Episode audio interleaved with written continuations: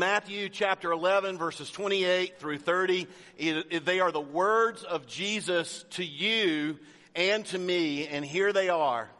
Jesus speaking to you. Come unto me. Come unto me, all you who are weary and heavy laden. I will give you rest. Take my yoke upon you and learn from me, for I am gentle and lowly humble in heart, and you will find rest for your souls. For my yoke is easy and my burden is light. You can be seated. I'll tell you a word that is very important and uh, even more elusive in our lives today, and that word is rest. I just love that word rest. And I tell you what's even more elusive than the word rest is rest itself. Do you feel like you need rest? Can you identify with what Jesus says that we are, are, are burdened and heavy laden? I do.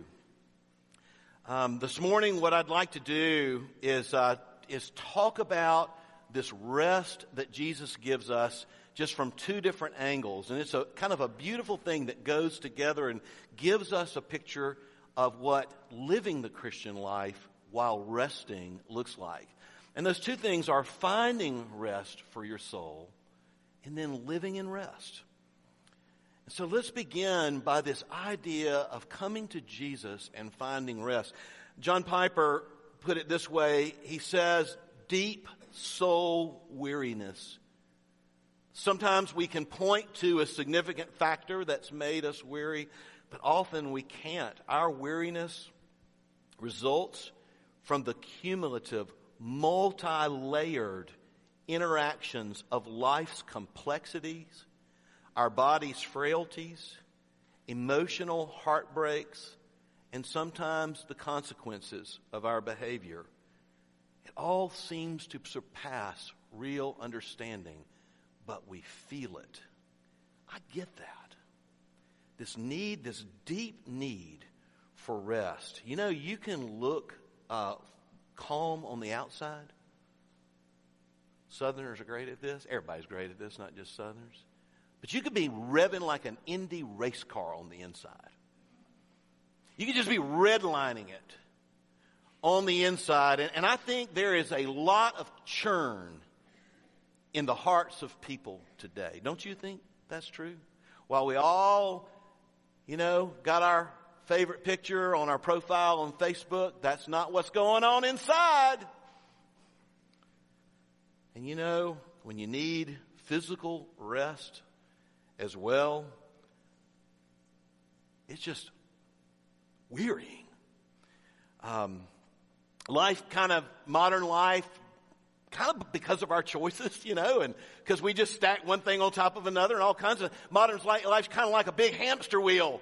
You know, sometimes it just keeps going and going. It's faster and faster. Lots of activity, lots of worry, lots of exhaustion, little meaning. Hamster wheel. Um, our lives, to change the metaphor, sometimes feel like a like a conveyor belt that that never stops. And you know what the problem is? The second shift isn't coming, and we're not going to get rest. The second shift's not coming. That's going to be our life because that's the way it is on the conveyor belt. You don't get rest.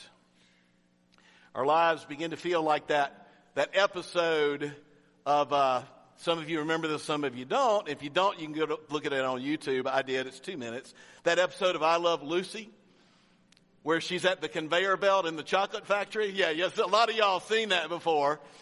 If you don't, just type in I Love Lucy Chocolate Factory. It is hilarious in a bone crushing kind of way. so, so Lucy and her friend Ethel, they get a job in the chocolate factory and every job that they've tried has failed and the, they're going to give her one more chance. So they're going to put her on the chocolate conveyor belt line and the lady that's her foreman is fed up with she and Ethel and uh, she's very, very militaristic and she says, okay, here's the line. You stand at the line, and here's what it, it is. The chocolates will come down the line. You pick up the chocolate. You perfectly wrap it in a wrapper. You place the chocolate back on the conveyor belt. It goes down into the next room where the next group of people pack the chocolates wonderfully in a box. And she says, and if you allow one of those chocolates to get to that other room unwrapped, you're fired. Do you understand me? And Lucy says, I just watched it yesterday. Lucy says, yes, sir. I mean, yes, ma'am. So the conveyor belt starts. And at first, this is really easy, they're thinking.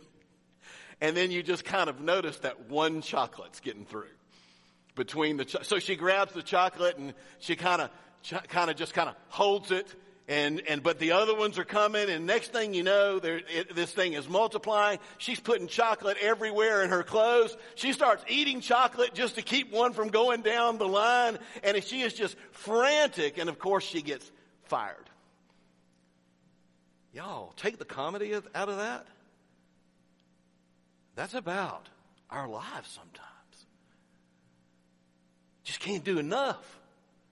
Just can't take care of it all. Just, just can't stay ahead of it. Just, just need rest. And, and it kind of is a picture of our lives because we not only need rest, but we kind of need for our lives to be a little more meaningful as well. Yes, you and I need physical rest, and that is why there are so many new best-selling books about how to sleep better. Where did that come from? Why we got all these books that are about how to sleep through the night? Because people aren't because of all the stuff on the conveyor belt of their life and all the stuff that's going bump in the night because there's too much. But you know what we really need is, is soul rest. Is to be is to be able to rest inside of our hearts, inside of our mind, just just churning inside all the time is exhausting. It is not a great way to live. And you know, when Jesus said these words back in Matthew chapter 11, he was addressing a real need of soul exhaustion among the people who had come to listen to him. You see, these people were feeling, feeling spiritually exhausted because they were so burdened down by the way the scriptures were taught to them by the so-called teachers of the law. It was just, you better do this. God is holy. Here's his law. You better do this. He's not going to like you. He's not going to love you if you do that. And then the Pharisees added, are you ready for this? 620 laws to the ones that existed in the Bible. You, you heard me right, 620, and you're supposed to do them all. And it just was crushing the souls of people on the spiritual conveyor belt, and chocolate was getting through left and right, and they were feeling like God was going to fire them. Never feeling like you can do enough is exhausting. Jesus said, You know what you are? Woe to you, scribes and Pharisees, Matthew 23. You, you put horrible burdens on men's backs, these laws, and you, you don't do one thing to relieve their burden. Woe to you, teaching my word that way. Because never feeling like you can do, do enough is exhausting. And, and in Jesus' day, people, these people desperately needed rest that comes only from grace. You know, sinners, that means you and me. That means people who are selfish by nature. Um, sinners just lack soul rest without God. You, there's a reason why the Pharisees were just breaking people down in those days. It's because God is holy. And we, we know, we, we intuit because God being a, a holy God, a moral God, we see that there is a morality that is transcendent that people just kind of get. We know that there's a holiness above and beyond that, that can set the tone for, for everything that, that should be right in the world but is not. And we can never meet with that holiness and we just churn before a holy God. And Jesus says this to people who churn before a holy God, us sinners. He says, Come to me. Come to me, all you who are weary and heavy laden. I, I want to give you rest. Real rest. Notice Jesus doesn't offer a spiritual pathway to rest. Jesus doesn't offer a program. Jesus doesn't offer a 10 step solution. Jesus doesn't offer what we would say in today's vernacular a religion, a prescription. That's just more of the same. That's just more do this, do this, do this, and then you'll be okay. Then maybe God will like you. Then maybe God will love you. Then maybe you'll get to rest before the face of a holy God. No, what does Jesus offer? Come to me. He offers himself. And this is the whole point of Jesus. He is the only person in history that has stepped forward with anything other than do this and you might be okay with God. Practice this religion and maybe you'll be accepted. It is Jesus of Nazareth alone that has stepped forward and said, I will give myself. I will do everything necessary that they are unable to do. I will give this whole thing away. This, this whole acceptance by God based on the work of another person, not our work. Boy, we just blow it when it, we're the people, we're on the chocolate. The chocolate's getting by us. Chocolate didn't get by Jesus. He lived a perfect life. He died the death, took our sins that, that we deserve to pay before a holy God already paid. Jesus uttered these words at the end of his crucifixion. It is finished. It is completely paid. It is done. And when we put our trust in Jesus, you know what? We, he takes our sin and we get nothing but grace, nothing but acceptance, nothing but forever love because of what he has done. When we put our trust in the only person that stepped forward to give us something other than laws, we get rest. We get rest. It's an, it's an amazing thing. I, I remember the day when I understood the gospel for the first time. And, and I remember it, very clearly because I was in a great state of angst, of trying to figure this out, of being so broken down and exhausted uh, because of my own sin, because I began to understand that God was holy. And um, I put my trust in Christ. Some people in college shared the gospel with me. They thought I wasn't listening. Sometimes y'all think people aren't listening. They are. Put my trust in Christ. I knew immediately because I really understood that Jesus came to substitute for me. It wasn't a matter of me working myself to heaven.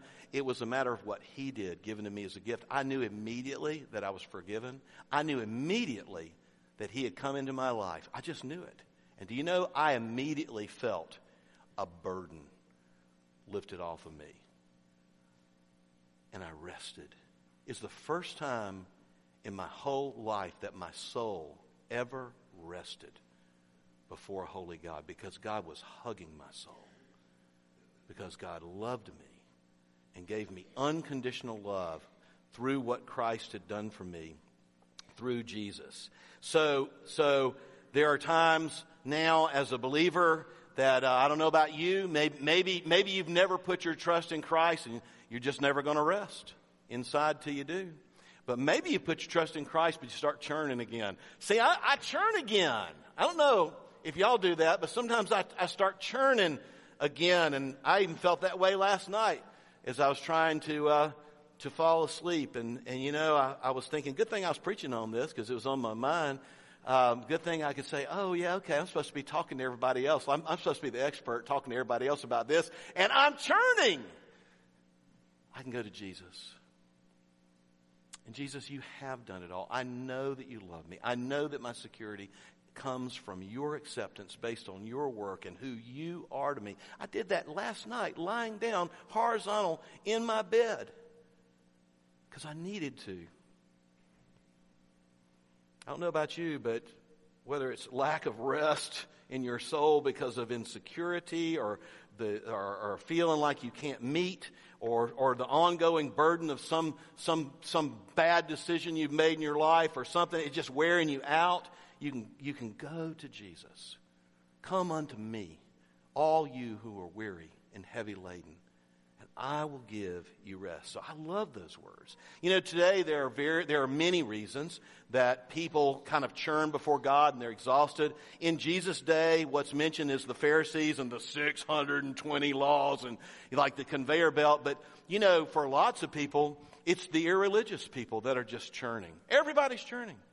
It's, it's, sometimes the irreligious people because, you know, their belief is in no belief in God. If you can't, if you can't touch it, see it, smell it, it doesn't exist. This is all there is for them. But see, that belief in a secular gospel, so to speak, what that does is that doesn't cut off the God-giving longing, longings for love the God given longings for beauty, the God given longings we have for justice and, and for what's right to happen in this world because it's so wrong. And, and there's just longings in our heart because God has put them there and, and we're ne- never able to find anything that's permanent. Anything that's satisfying. And you know why, don't you? Because there's nothing higher than us.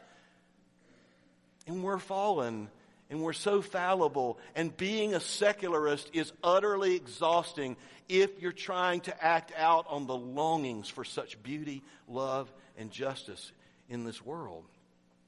Sometimes people all around the world right now are trying so hard in their religion. And so many religions just give incredibly detailed lists of what must be done to gain God. And before you start saying those poor people in whatever foreign country, I mean the Christian-ish people who fall under the rubric of I live in the Bible Belt or something like that, or I'm an American, therefore I'm a Christian. No, you're not. No, you're not. Because what people are thinking is no different from these other religions. It's just a different list. It's just a different conveyor belt. You know, if you ask somebody, why are you going to heaven? And they say, because I'm trying to be a good person, you know immediately they do not understand the gospel of grace. Because the answer is, I shouldn't go to heaven, but He has done it all for me, and He gave everything to me. It is finished, and He is mine, and heaven is mine, and God is mine, and peace is mine, and rest is mine before the face of a holy God. Sometimes there are people that just kind of feel like, you know, I've blown it so badly, God doesn't want me anymore. I've blown it so badly, God doesn't want me anymore, so they just kind of give up. And let me tell you about that. That depression of giving up and yet those longings that God's given us, that is utterly exhausting as well. So there's people that are exhausted for lots of reasons around us. The devotional writer Evelyn Underhill don't really agree with her theology, but I appreciate what she said. Uh, concerning this, she said that we spend our lives focused on three verbs. I think this is really good. We spend our lives focused on three verbs, and they are to have, to want, and to do. She said, but the essential verb is to be. To be. The grace of Christ alone gives us the freedom, the courage, the permission, and the blessing to simply be. And be okay. Just being and be accepted and be and, and, and, and beloved of God because of what Christ has done and the barriers have been removed and we belong to Him and we can just be loved, be accepted before His face. The ground of our Christian human life is to be in a state of grace. It is to be in a state of perpetual, unbroken, unconditional love. That's an amazing thing, and that is a gift. So, then maybe, if we get that sense of rest and just being with God, good job, Taylor.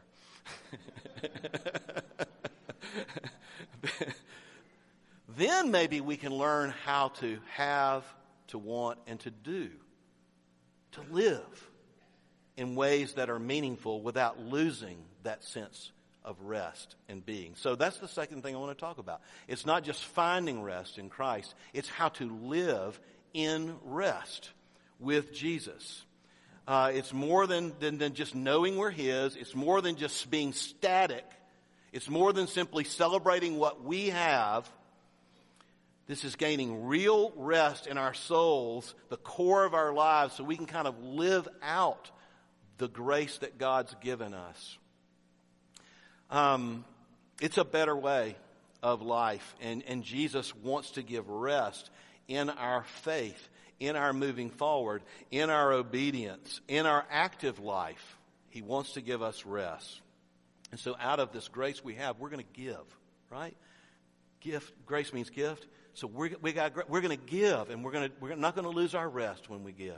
Out of this love, we are going to love and it's going to be sacrificial because that's the nature of love and we will have to live by faith because we can't see everything that we need to trust God for and to do what is right and we can't see the outcomes, but we're going to be able to walk with Jesus and continue to be loved, continue to have that defining, that defining security that the grace of God, God brings.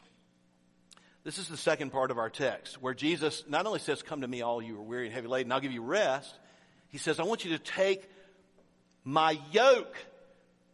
Yokes aren't about rest. Yokes are about work. I'll explain that in a minute. It's like, why would you choose that metaphor if you want to talk about how to live in rest? Take my yoke upon you and learn from me, for I am gentle and humble in heart, and you will receive rest for your souls, for my yoke is easy and my burden is light. I've been very attracted to that verse for a long time. I, am down for that light burden, aren't y'all? We, sometimes we never quite understand what that means. You know what a yoke is here? It's not the middle of an egg.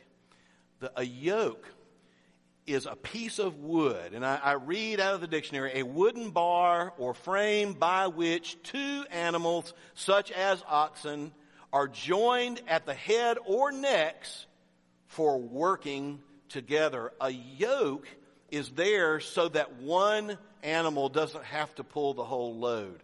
The yoke brings them together, locks them in together so that the two can pull the load and the load is cut in half by the yoke and the shared torque, little physics, shared force that the yoke provides. Um, when we are pulling alone in our lives, in our own strength, day after day, that, that is exactly why believers who get the grace of God are becoming very weary. Deep inside, I mean, becoming weary. I, I know, even as a pastor, maybe especially as a pastor, I don't know. I know what it means to pull alone. I know what it means to try to do this thing, whatever this thing is, relationally, this thing in ministry, this thing with what, whatever's going on. I know what it means to try to pull alone, and I'll tell you what I've experienced pulling alone. As somebody that's forgiven by Jesus, it breaks me. And at worst, it makes me bitter because I fail and I can't do it alone and I'm upset. That's no way to live Your pastor needs counseling, it sounds like. Don't we all?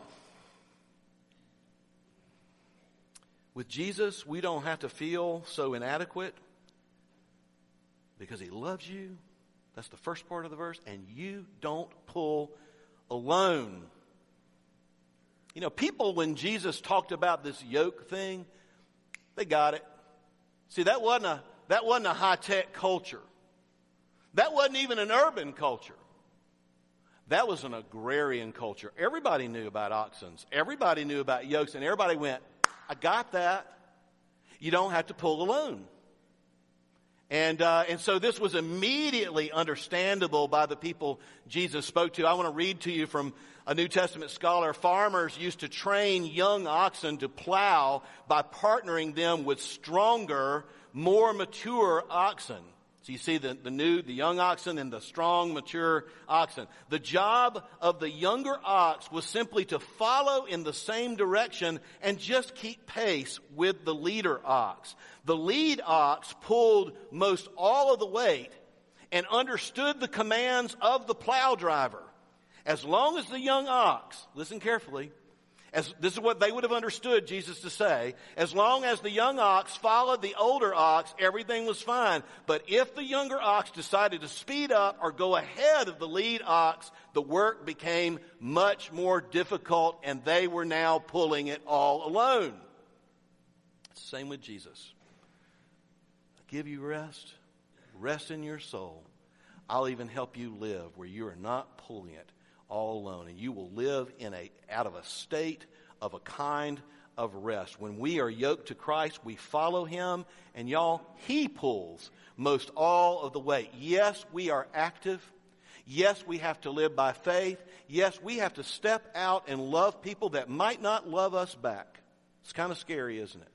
Yes, we need to serve in some gritty situations that we don't want to just because we're willing to sacrifice, just because we're willing to give. And, but it is Jesus that will be the power. It is Jesus that if you want a lifetime of service, the only way you'll ever be able to do that is to take His yoke upon you and learn from Him and, and, and for, because He is the power. His yoke is easy and His burden is light because He's the lead ox and He's the Son of God, the Creator. It's the same kind of thing that you read about in Galatians 2.20. Galatians 2.20 is one of those verses that people love the first part, but they forget the second part. They, they love this part. I have been crucified with Christ. It's no longer I who live, but it's Christ who lives within me. That means it is the power of God. It's God doing the pulling, right? People just leave it right there.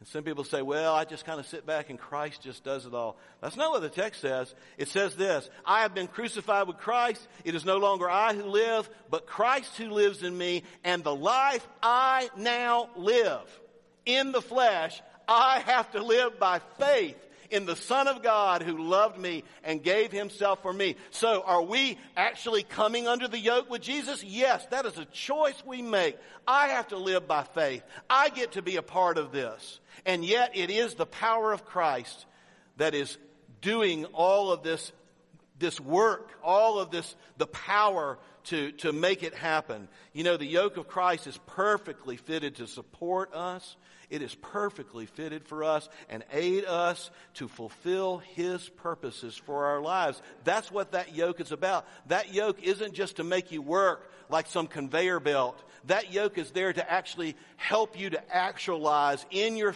in your faith by walking with Jesus in this state of rest because He loves you and power, the kind of rest because you're not pulling alone. I love what uh, one of the scholars said. Under the yoke of grace, you can tell this is a very modern person. Under the yoke of grace, I don't have to elevate my worth by how many items are checked off my to do list. It's not about that. It's about doing what God is leading me to do.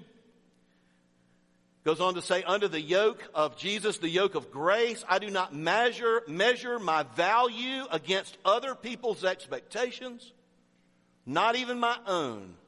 And I love this next line. Nor am I, nor am I full of discontent as I hurry toward a more perfect future version of myself. That is exactly where we are today. We got to have this perfect Facebook life. We got to get this done. We got to show everybody we can do that. Our children have to be perfect. Our children have to be. We got to have the bumper sticker. My child is a honor roll student. If you have one of those, I'm not like saying take it off. I saw one that said, My delinquent child beat up your honor roll student on a bumper sticker and enjoyed it.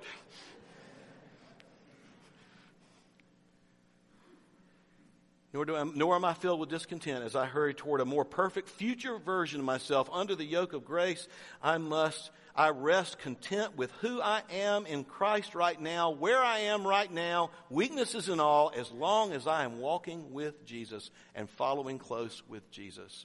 as long as I have offered myself into his yoke so I can follow him into his purposes for my life. And it's kind of um, how many people thought marriage would be, and I, I, some of our young adults are up here, and I, I remember, I remember when I was a, a, a, single person. I remember all the teaching on marriage, and it kind of translated to me like this. I'm sure it wasn't taught this way, but I, it kind of translated in my mind that God, God's got this perfect person for you. Boy, if that's true, Gina, my wife messed up. She's in the nursery. I'm really glad during this part of the sermon. She's serving in the nursery. Some of y'all going to say, when you pick your baby up, did you really mess up when you married Joseph? kind of sound like this to me. God has this perfect person for you, and that doesn't mean they're perfect, but they're they're perfect for you. And and one day when you marry this perfect person, and then we start thinking in our minds, then we're going to be so loved that it's going to redefine how we feel about ourselves. We're going to be able to accept ourselves, hug ourselves. We're going to be able to say, "Look, see, I'm loved. See, I'm secure." You get what I'm saying here? And um, in life together is just going to be totally meaningful and enjoyable because I'm going to marry the perfect person who's right for me. And the problem is that those same people married other people looking for all that from the other person. It's an interesting situation when sinners marry sinners. And that's not going to work. According to your fantasy, get yourself another fantasy because that one ain't going to work. What is it the counselor called it one time? Two ticks, no dog.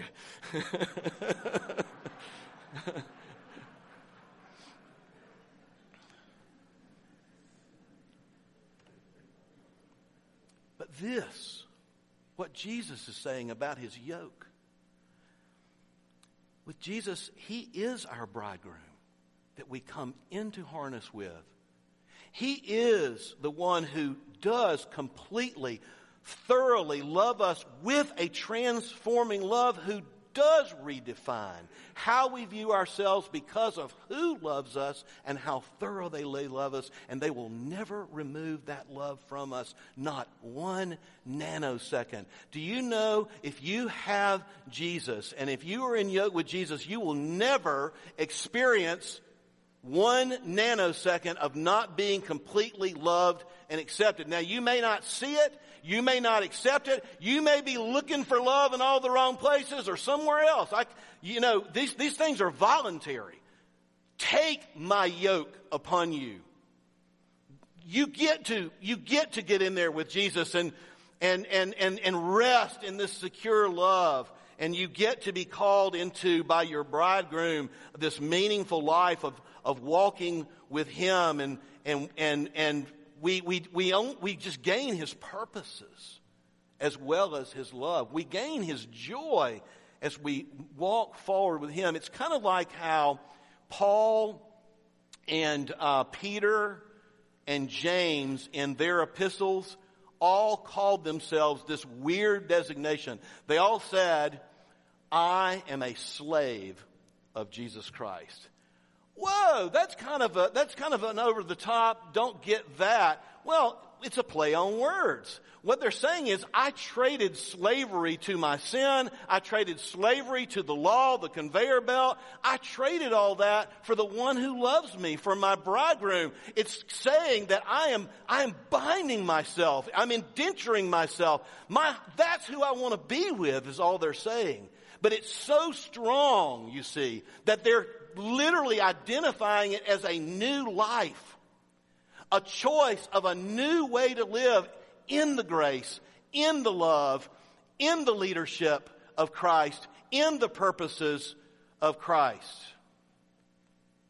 And in your life today, it's Him living through you that others might experience Him too. So let me close. You need rest?